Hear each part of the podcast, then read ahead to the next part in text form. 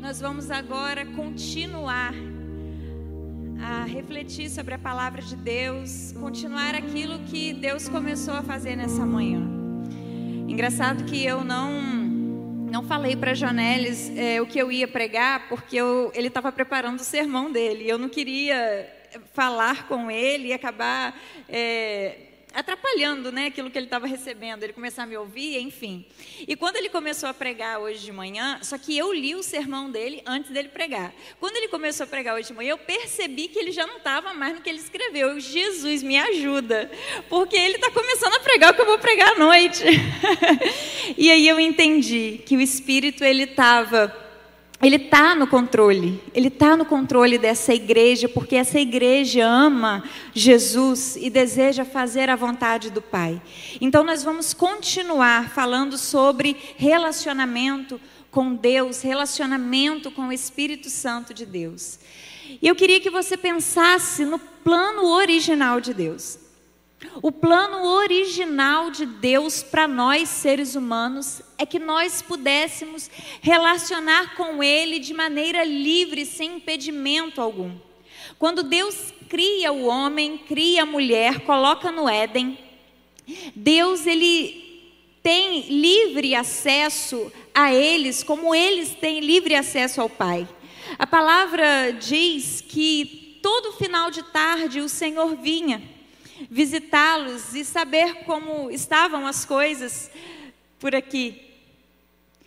E era um relacionamento perfeito, aonde homem e mulher poderiam receber o amor do Pai e manifestar a presença de Deus na terra, porque tinham um relacionamento integral com o Pai. Só que em um momento da história, o homem decidiu caminhar com as próprias pernas, caminhar distante de Deus e o homem pecou. O homem pecou e o pecado de Adão e Eva comprometeu toda a humanidade, comprometeu a nós que estamos aqui. O pecado, ele, ele nos separou de Deus. Quando Adão e Eva pecaram, eles perderam o privilégio do Éden, eles perderam o acesso livre ao Pai. Então, eles precisariam buscar essa presença que não era mais livre. Só que, apesar do homem ter pecado, apesar do homem ter escolhido caminhar longe de Deus, Deus continuou escolhendo caminhar com o homem. Deus não desistiu de nós. Deus não considerou o projeto dele humano falido, mas ele escolheu dar continuidade a esse projeto de relacionamento conosco. E ele enviou Jesus para que Jesus pudesse rasgar o véu, para que Jesus pudesse vencer a morte e assim dar a nós livre acesso a Ele novamente através da nossa fé na morte e na ressurreição dele, de Jesus Cristo. Só que esse relacionamento com o Pai, já não sendo mais nós pessoas perfeitas como Ele criou, exige que a gente passe por um processo de transformação. Deus ele nos ama tanto que ele entregou a vida de Jesus para que nós pudéssemos voltar ao Éden para que nós pudéssemos, em algum momento da nossa vida, recebermos um corpo glorificado e estar novamente com Deus. E nós precisamos entender de que maneira Deus faz isso. Como Deus, Ele trabalha na, na, regeneração do ser humano, como Deus trabalha na sua regeneração, na minha regeneração, para que a gente tenha livre acesso ao Pai. E nós vamos conversar nessa noite sobre esses métodos que Deus utiliza, como que Deus trabalha na minha vida, como que Deus trabalha nas nossas vidas, para que a gente possa voltar a desfrutar desse relacionamento íntimo com o Pai, um relacionamento de amor perfeito, sendo transformados por Ele dia após dia, à medida que nos relacionamos com o Espírito Santo. Nós vamos entender hoje qual a pedagogia que Deus utiliza para nos atrair para perto dele, para nos transformar. Deus, ele deseja, ele nos ama tanto que ele deseja transformar quem somos, para que possamos nos parecer mais com Jesus. E o tema da mensagem hoje é a pedagogia de Deus. E a primeira a primeira o primeiro método que vejo Deus utilizar para transformar a gente, ele nos transforma, Deus nos ensina amando. É o primeiro ponto dessa palavra. Deus nos ensina amando. E eu quero ler com você o texto de João 13, versículo 1 ao versículo 15. Antes da festa da Páscoa, Jesus sabia que havia chegado sua hora de deixar este mundo e voltar para o Pai. Ele tinha amado seus discípulos durante seu ministério na terra e os amou até o fim. Estava na hora do jantar e o diabo já havia instigado Judas, filho de Simão Iscariotes, a trair Jesus. Jesus sabia que o Pai lhe dera autoridade sobre todas as coisas e que viera de Deus e voltaria para Deus.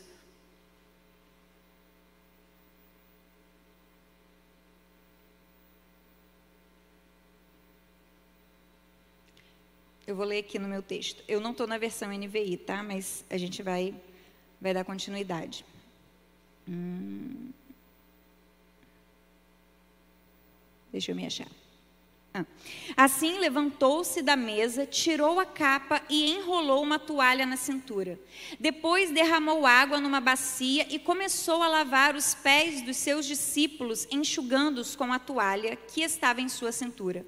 Quando Jesus chegou a Simão Pedro, esse lhe disse: O Senhor vai lavar os meus pés? Jesus respondeu: Você não entende agora o que eu estou fazendo, mas em algum dia entenderá. Lavar os meus pés? De jeito nenhum protestou Pedro. Jesus respondeu: Se eu não lavar, você não terá parte comigo. Simão Pedro exclamou: Senhor, então lave também minhas mãos e minha cabeça, e não somente os pés. Jesus respondeu: A pessoa que tomou banho completo só precisa lavar os pés para ficar totalmente limpa. E vocês estão limpos, mas nem todos, pois Jesus sabia quem o trairia. Foi a isso que se referiu quando disse: Nem todos vocês estão limpos. Depois de lavar os pés deles, Jesus vestiu a capa novamente, retornou ao seu lugar e perguntou: Vocês entendem o que eu fiz? Vocês me chamam mestre senhor, e têm razão, porque eu sou. E uma vez que eu sou seu senhor e mestre, lavei seus pés, vocês devem lavar os pés uns dos outros. Eu lhes dei um exemplo a ser seguido. Façam como eu fiz a vocês. Esse é um texto muito conhecido. É o texto onde Jesus lava os pés dos seus discípulos, mas nessa noite eu não quero me deter na, no momento do lava-pés em si, mas nas considerações que o texto traz antes de relatar, antes de narrar o momento do lava-pés.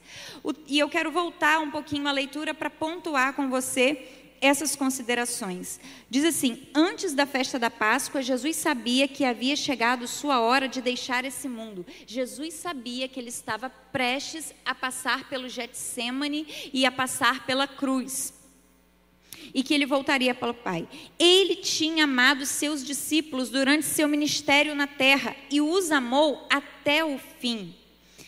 Estava a hora do jantar e o diabo já havia instigado Judas, filho de Simão Iscariotes, a trair Jesus.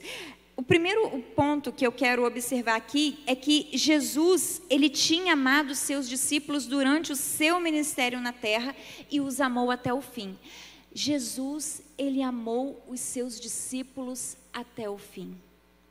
O que, que isso significa? Mesmo antes de passar pela agonia da morte, Jesus não considerou a sua dor mais relevante do que a, dor que os seus discípulos sentiriam com a partida dele dessa terra. Jesus se preocupou em amar aqueles discípulos, em estar com eles, em ter um último momento com eles, com eles antes de ir para o Pai. E aí depois ressalta a presença de Judas, aquele que o trairia. Isso revela ainda mais esse amor incondicional de Jesus, porque apesar da presença de um traidor, Jesus não deixou de amar de maneira incondicional. Apesar da presença de um traidor, Jesus ele continuou com o seu projeto e ele não é, excluiu Judas desse projeto. Jesus amou e amou até o fim. E em seguida, a última observação é que Jesus sabia que o Pai lhe dera autoridade sobre todas as coisas e que viera de Deus e que voltaria para Deus. Depois de falar sobre amor, o texto fala sobre autoridade.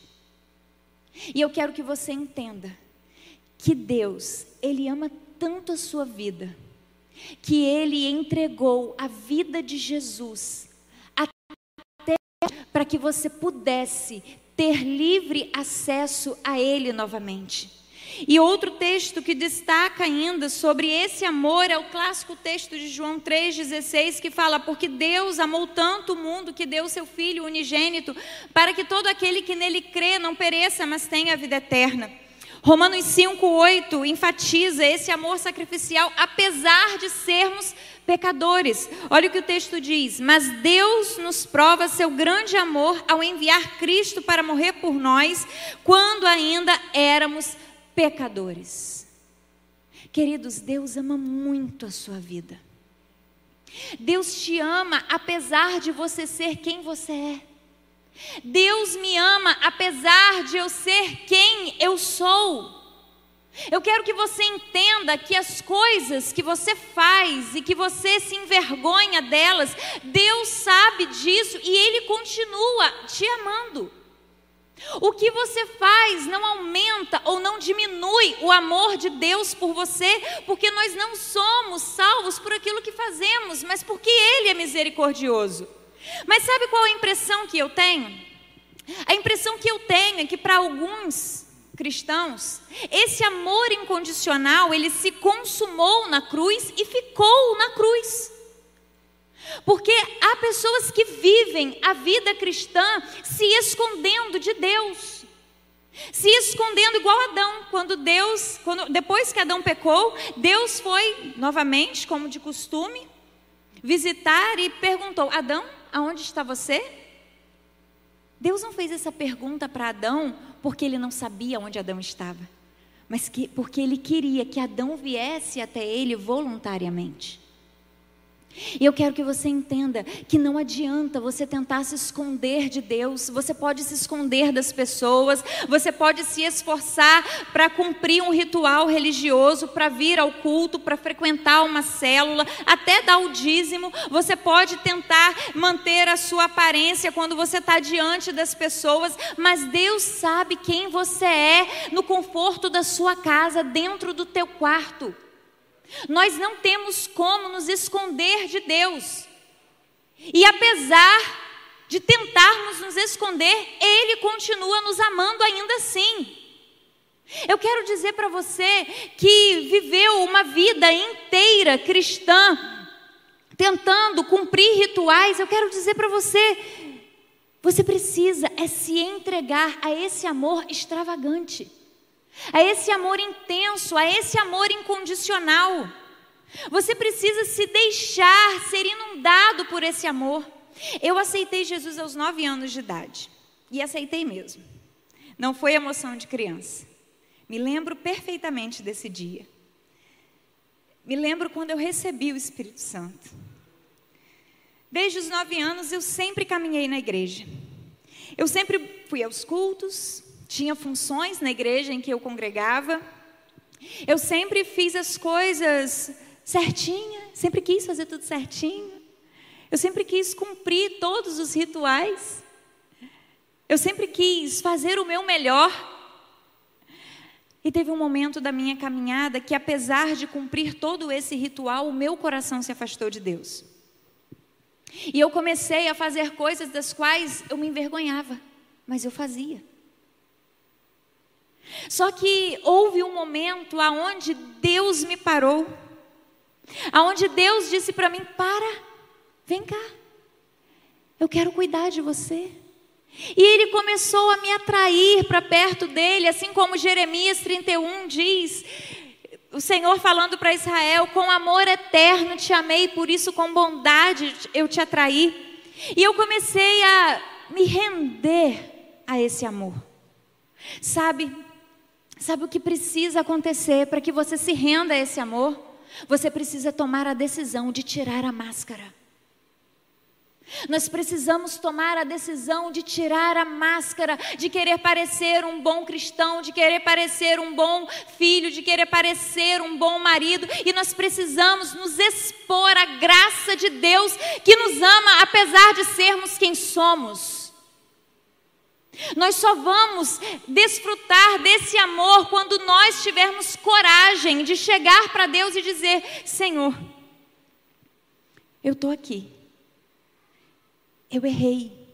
Senhor, eu erro nessa área. Senhor, eu tenho dificuldade com orgulho. Senhor, eu tenho dificuldade com a minha língua. Senhor, eu tenho dificuldade na área sexual. Senhor, eu tenho dificuldade, mas eu preciso de ajuda. Eu preciso do Senhor. Nós precisamos ter a coragem de nos expormos a esse amor. Sabe por quê? Porque o amor de Deus não é um amor que condena. O amor de Deus não é um amor que acusa. O homem condena, o homem acusa, nós somos maus, o pecado nos deformou. Mas o amor de Deus é um amor que transforma. O amor de Deus é um amor que acolhe.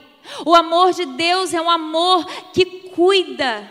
O amor de Deus é um amor que sara as feridas. O amor de Deus é um amor que torna o mentiroso uma pessoa verdadeira, que torna o bêbado uma pessoa sóbria. O amor de Deus é aquele que torna o prostituto numa pessoa íntegra. O amor de Deus transforma a gente, mas nós só vamos viver essa transformação, nós só vamos viver e desfrutar dessa liberdade no Espírito Santo, como nós ouvimos hoje de manhã, quando nós decidirmos nos lançar a esse amor, tirando as nossas máscaras. Revelando para Ele quem nós somos, tendo coragem de olhar no espelho, tendo coragem de admitir para nós mesmos as nossas áreas de fragilidade, os nossos pecados. Ah, queridos, quando você se expõe dessa maneira, você recebe graça e favor, porque Deus, Ele está disponível a você. O mesmo Deus que enviou Jesus na cruz para morrer, apesar de sermos, sermos quem somos, Ele continua disponível a você para te receber, para te acolher, apesar de você fazer o que você faz. Apesar de eu ser quem eu sou, Ele me ama mesmo assim. Nós precisamos entender que nós precisamos nos lançar a esse amor, a esse amor que não tem medo, a esse amor que nos acolhe. E quando nós nos lançamos a esse amor, quando nós recebemos esse amor de Deus, nós damos a Ele autoridade para fazer em nós aquilo que Ele precisa fazer, porque nós já entregamos tudo, porque nós já não temos mais preocupação com a nossa reputação, porque nós não temos mais preocupação com o que os outros vão pensar de nós, mas a nossa única preocupação é com aquilo que Deus pensa ao nosso respeito. A nossa única preocupação é corresponder à expectativa de Deus ao nosso respeito. Esse amor está disponível a nós. E quando você se lança nesse amor, o Senhor ele começa a te transformar, ele começa a te moldar, o Senhor começa a transformar o seu caráter e você tem coragem de assumir todos as, todas as responsabilidades que a renúncia ao pecado pode te requisitar. A segunda maneira de Deus manifestar esse amor e nos ensinar e nos transformar é fazendo junto conosco. Deus nos ensina fazendo junto. É, eu estava em casa outro dia eu recebi esse sermão em doses homeopáticas. Eu não sentei, preparei. Deus foi falando em determinados momentos. E outro dia eu estava lá em casa, sentada à mesa tomando café, e Caleb estava montando alguma coisa no chão, algum brinquedo. E ele falou assim: Mãe, me ajuda. E eu falei assim: Meu filho, Faz aí, meu filho. Mamãe está aqui tomando café. Faz aí, você vai conseguir. Não, mamãe, me ajuda. E na mesma hora o Espírito Santo falou comigo: ajuda ele, porque eu te ajudo. Eu ajudo você, ajuda ele. Aí eu botei minha viola no saco, me levantei da mesa e fui ajudar Caleb. E para falar sobre isso, eu quero ler com você João 14, versículos 16, 17 e o 26, que diz assim: E eu pedirei ao Pai, e ele lhes dará outro encorajador, que nunca os deixará. E o Espírito é o Espírito da verdade. O mundo não pode receber, pois não o vê e não o conhece. Mas vocês o conhecem, pois ele habita com vocês agora e depois estará em vocês. Mas quando o Pai enviar o encorajador, o Espírito Santo, como meu representante, ele lhes ensinará todas as coisas e os fará lembrar tudo o que eu lhes disse. Queridos, Jesus, ele sabe que nós fomos alterados, nós não conseguimos acertar. E Jesus, ele envia, ele deixa o seu espírito na terra para nos ajudar a cumprirmos a nossa missão, para nos ajudar a sermos quem o Senhor espera que sejamos, para nos transformar. Deus ele não exigiria de nós aquilo que nós não conseguiríamos fazer. É interessante que a gente poderia pensar assim: nossa, o homem pecou, então eu não vou poder, não vou poder exigir dele, né, aquilo que eu esperava, não vou poder exigir uh, o padrão de santidade que eu planejei, porque ele foi alterado, ele agora, é, é, ele não é perfeito. Não, Deus não desce o seu padrão, mas ele nos eleva ao padrão dele. E ele sabe que a gente precisaria de ajuda, ele sabia. E ele deixou o seu espírito. Sabe, Jesus ele condenava os fariseus, porque os fariseus eles cobravam dos seus fiéis aquilo que eles não conseguiam, eles mesmos não conseguiam fazer. Jesus ele não é assim. Ele não cobra aquilo que a gente não consegue fazer. Ele faz conosco, Ele deixou o Consolador para nos ajudar, e esse Espírito que está em nós e que deseja se manifestar na nossa vida, Ele nos habilita a sermos quem precisamos ser. Gálatas 5, de 16 a 25, diz assim: Por isso digo, deixem que o Espírito guie sua vida. Assim são, não satisfarão os anseios da sua natureza humana. A natureza humana deseja fazer exatamente o oposto do que o espírito quer. E o espírito nos impele na direção contrária àquela desejada pela natureza humana. Essas duas forças se confrontam o tempo todo, de modo que vocês não têm liberdade de pôr em prática o que intentam fazer. Quando, porém, são guiados pelo Espírito, não estão debaixo da lei. Quando seguem os desejos da natureza humana, os resultados são extremamente claros: imoralidade sexual, impureza, sensualidade, idolatria, feitiçaria, hostilidade, discórdias, ciúmes, acessos de raiva, ambições egoístas, dissensões, divisões, inveja, bebedeiras, festanças desregradas e outros pecados semelhantes. Repito o que disse antes: quem pratica essas coisas não herdará o reino de Deus. Mas o Espírito produz este fruto: amor, alegria, paz, paciência, amabilidade, bondade, fidelidade, mansidão e domínio próprio. Não há lei contra essas coisas. Aqueles que pertencem a Cristo Jesus crucificaram as paixões e os desejos de sua natureza humana. Uma vez que vivemos pelo Espírito, sigamos a direção do Espírito em todas as áreas da nossa vida. Queridos, o Espírito Santo nos habilita.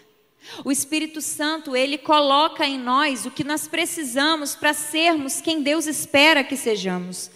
Não, nós não podemos correr o risco de receber o Espírito Santo e não desejar conhecê-lo.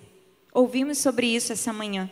Ele não pode ser uma pessoa estranha a nós. Você precisa aprender a ouvir a voz dele e a atender os seus comandos. Quando nós não atendemos os comandos do Espírito Santo, nós corremos o risco de pararmos no meio do caminho. Quando nós não atendemos os comandos do Espírito Santo, nós corremos o risco de ficar como uma terra seca e estéril. Eu quero perguntar para você: você tem correspondido aos comandos do Espírito? Você tem ouvido a voz dele? Você tem obedecido? Há quanto tempo? Qual foi a última vez que você ouviu o Espírito falar com você? Qual foi a última vez que você entendeu que o Espírito estava alertando você sobre algo? Se tem muito tempo, querido, eu quero dizer para você, você precisa passar a obedecê-lo, porque ele só vai voltar a falar quando ver disposição no seu coração em obedecer sabe, a sua vida familiar, as suas finanças, a sua saúde emocional, a sua saúde física, depende do seu relacionamento com o Espírito Santo. O Senhor, Ele está nos levando para um nível mais profundo. Sabe, o tema desse ano para a nossa igreja não é um tema para a gente dizer que tem uh, um nome, uh, ou um título, ou uma referência a seguir nesse ano, não.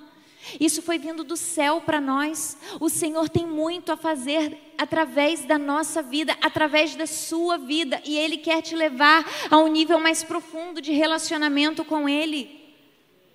Basta você se lançar a esse amor, a não ter medo de olhar para você, a não ter medo de ver quem você é de verdade, assumir os seus erros diante de Deus e se permitir ser moldado por Ele.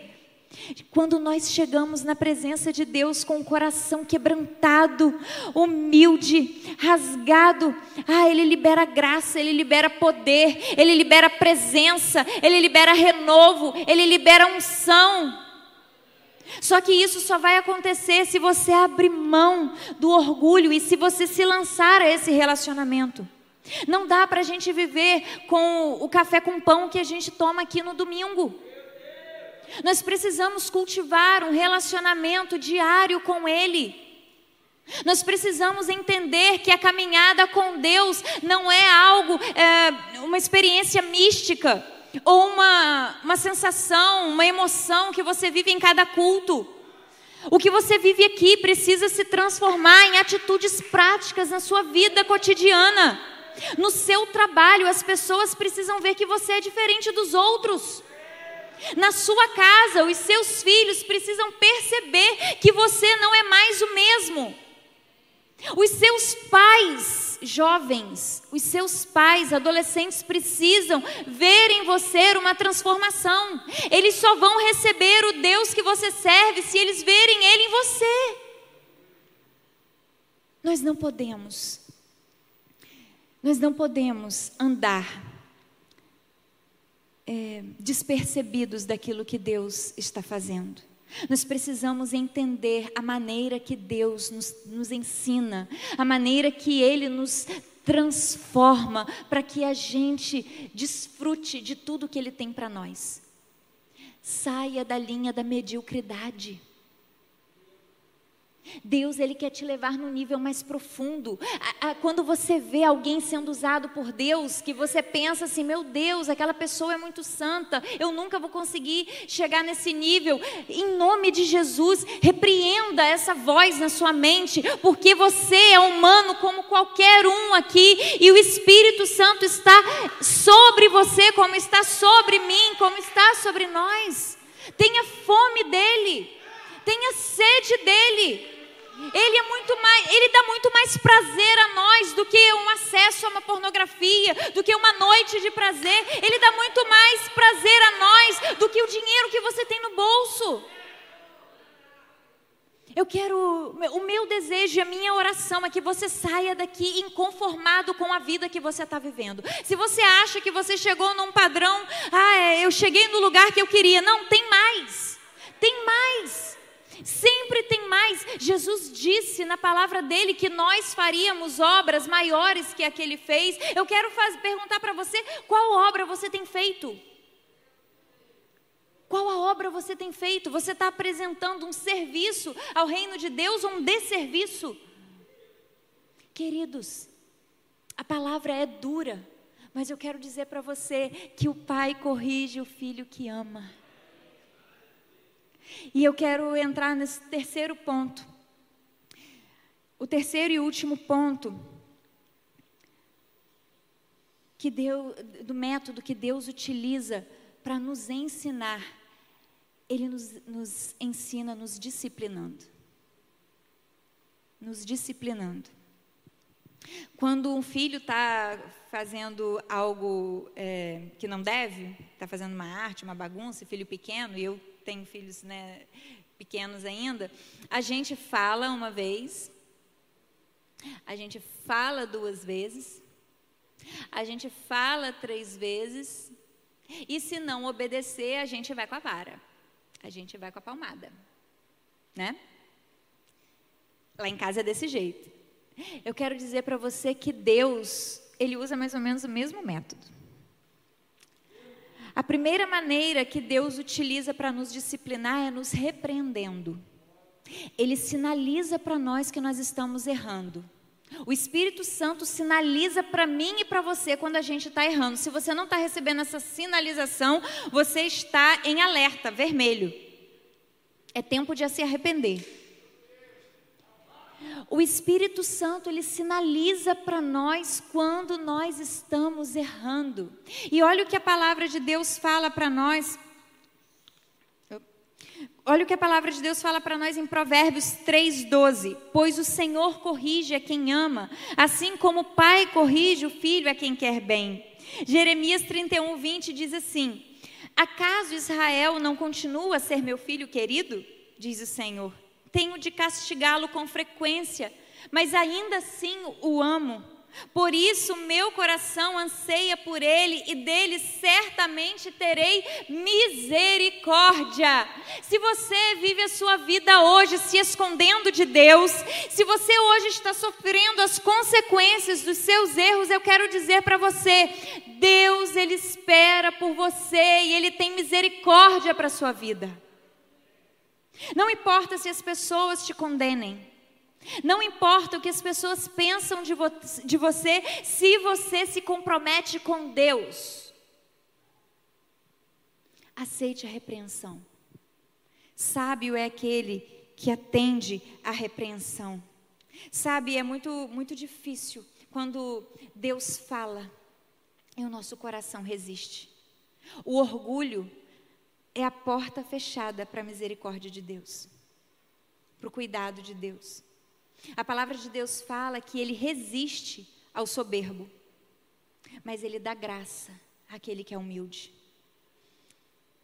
Sejamos humildes para reconhecermos os nossos erros. Sejamos humildes para reconhecermos que nós somos falhos, miseráveis carentes da graça de Deus. Sejamos humildes para admitir que nós não conseguimos sozinho. Talvez você tenha orado por uma área da sua vida, mas você não consegue pôr em prática. Você pede a Deus, mas na hora da prova você perde na prova. Eu quero dizer para você: se humilhe diante dos homens também. Talvez você tenha orado, pedido a Deus para te dar um coração humilde, para te fazer mudar o tom da voz quando você fala. Mas quando na sua casa sua esposa fala sobre isso com você, você é orgulhoso para admitir.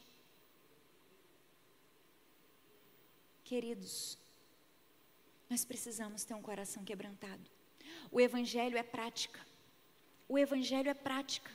Precisamos sair da esfera da filosofia, da esfera das palavras e entrar no ramo da prática. Jesus diz na sua palavra que aquele que ama o Senhor é aquele que cumpre os seus mandamentos. Deus ele vê o desejo do seu coração, mas a, além do desejo precisa haver atitude. Se renda ao Senhor.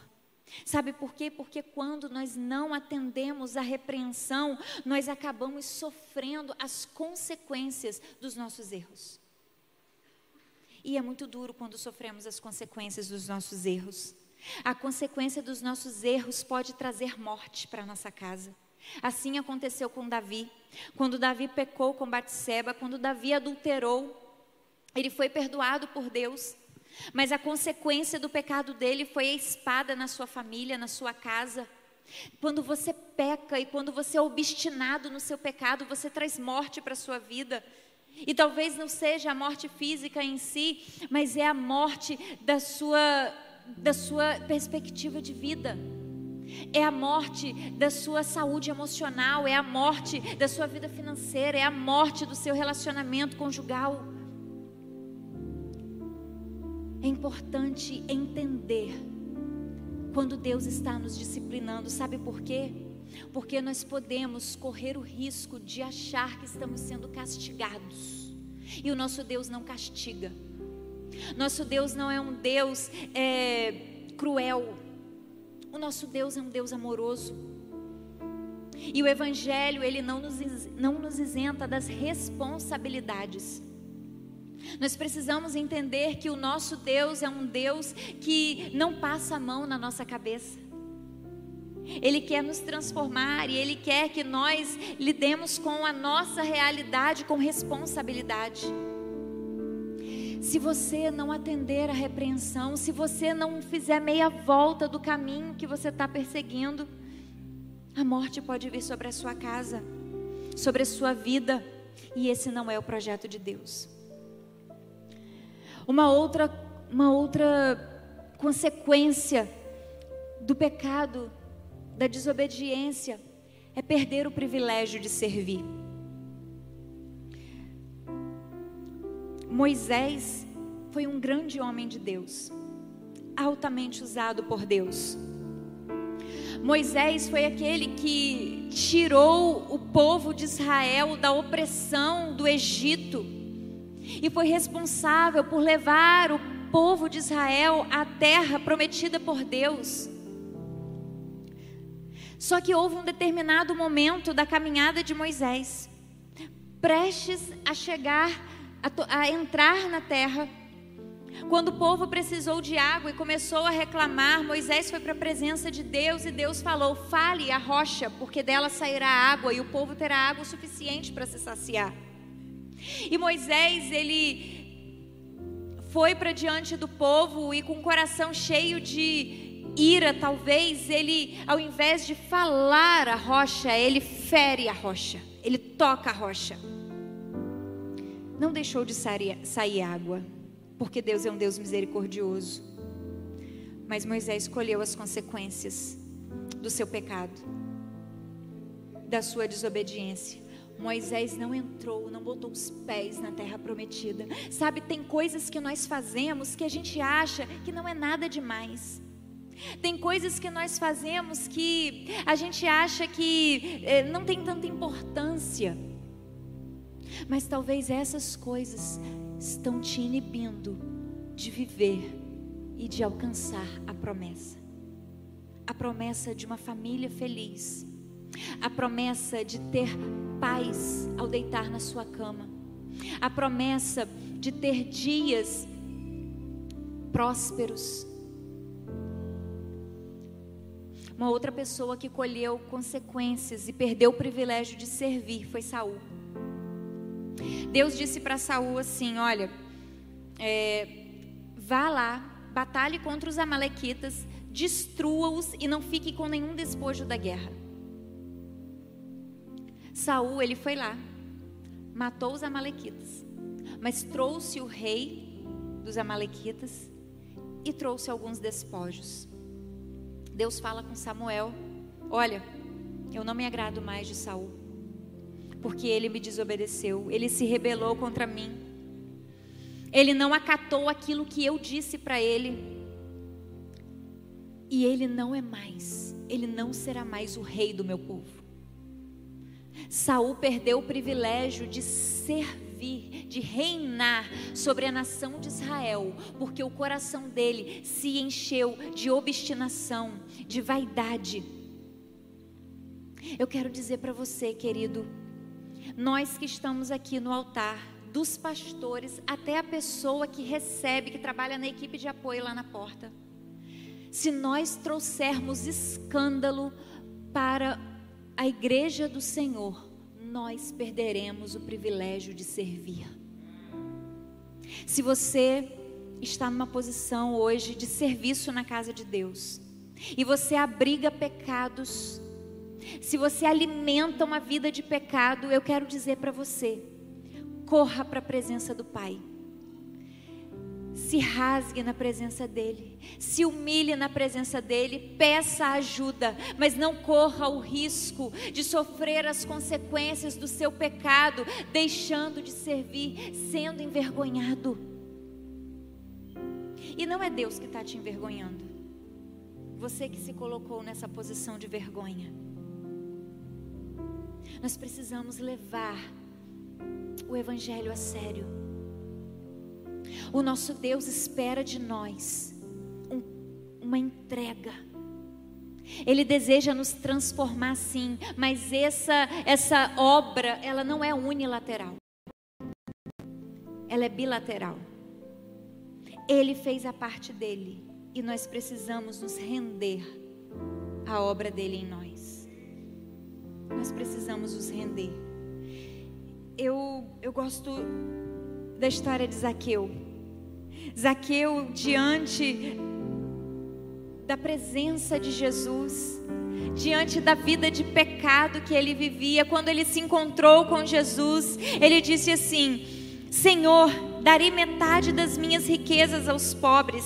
E se explorei alguém na cobrança de impostos, devolverei quatro vezes mais. Jesus respondeu: Hoje chegou a salvação a esta casa, pois esse homem também é filho de Abraão, porque o filho do homem veio buscar e salvar os perdidos. Deus só espera essa atitude de Zaqueu em você e em mim. Deus espera que a gente tenha coragem de assumir os riscos de caminhar com Ele. Que a gente não pense que o conforto seja mais importante do que a nossa vida com Ele. Que a gente não pense que ter o nosso prazer carnal saciado seja mais importante do que o prazer de estar na presença dEle. Eu vou falar uma coisa aqui que acho que eu nunca falei pregando. Nós vivemos numa geração de prazer. Tudo tem que dar prazer. Até no culto tem que ter prazer. Porque se eu não me arrepiar, se eu não chorar, se eu não me emocionar, o culto não foi bom. Eu quero dizer para você que quando Deus estava me restaurando, quando Deus estava me refazendo, quando eu me lancei a essa entrega, a essa obra, sem pensar nas consequências da minha entrega. Eu quero dizer para você que eu vivi momentos de prazer na presença dEle, que nenhum ato sexual pode causar a uma pessoa. O prazer de estar na presença de Deus o prazer de estar diante da glória de Deus, o prazer de chegar diante dele com o coração quebrantado, com o coração rasgado. Nada pode substituir esse prazer. Mas eu quero dizer para você que isso exige de nós assumir as responsabilidades. Porque ele diz que nós precisamos tomar a nossa cruz e segui-lo cruz não é pecado. Pelo contrário, na cruz nós entregamos os nossos pecados. Mas é assumir a responsabilidade de seguir uma vida reta com o Pai. E eu quero agora, a equipe de louvor, por favor, pode vir. Eu quero agora fazer um convite a você. Talvez você tenha vivido tempos de sequidão. Talvez você está me ouvindo falar e você está pensando: de que amor que ela está falando? Eu nunca senti esse negócio antes, eu nunca, eu nunca consegui me quebrantar na presença de Deus. Eu chego para orar e eu só falo as coisas que eu preciso pedir e eu não consigo sentir nada. Eu não consigo sentir essa presença que as pessoas falam. E eu quero isso hoje. Eu quero me entregar. Eu quero dizer para você que o véu está rasgado. E ele está aqui. E você só precisa se entregar. Eu quero convidar você a ficar de pé agora. E a começar a falar com Deus. Você que precisa entregar o seu coração e se render a esse amor. Senhor, eu quero desfrutar desse amor. Comece a falar com Ele agora. Comece a pedir, Senhor, me leva nesse nível de relacionamento onde eu experimente do teu amor e não ache que o Senhor me condena, que o Senhor me acusa, que o Senhor me mas eu quero me lançar esse amor e experimentar dessa misericórdia. Eu quero falar com você também que já viveu essa experiência e hoje está frio eu quero dizer para você que o Espírito Santo de Deus, ele está dentro de você. Fale com ele agora, porque ele vai corresponder à sua voz. Corresponda à voz dele, porque ele vai começar a agir na sua vida. Chame pela presença dele. Se quebrante, diga para ele que você tem saudades. Pergunta para ele, Senhor, como eu faço para voltar a esse lugar? Porque eu quero. Se você está vivendo um tempo onde você entende que você está sendo disciplinado pelo Senhor, não resista à disciplina, porque Ele não te condena, Ele está te aperfeiçoando. Precisamos entender que Ele quer nos levar num nível de relacionamento, de profundidade, de ser instrumento dEle, e Ele está nos refinando. Se permita esse amor, em nome de Jesus.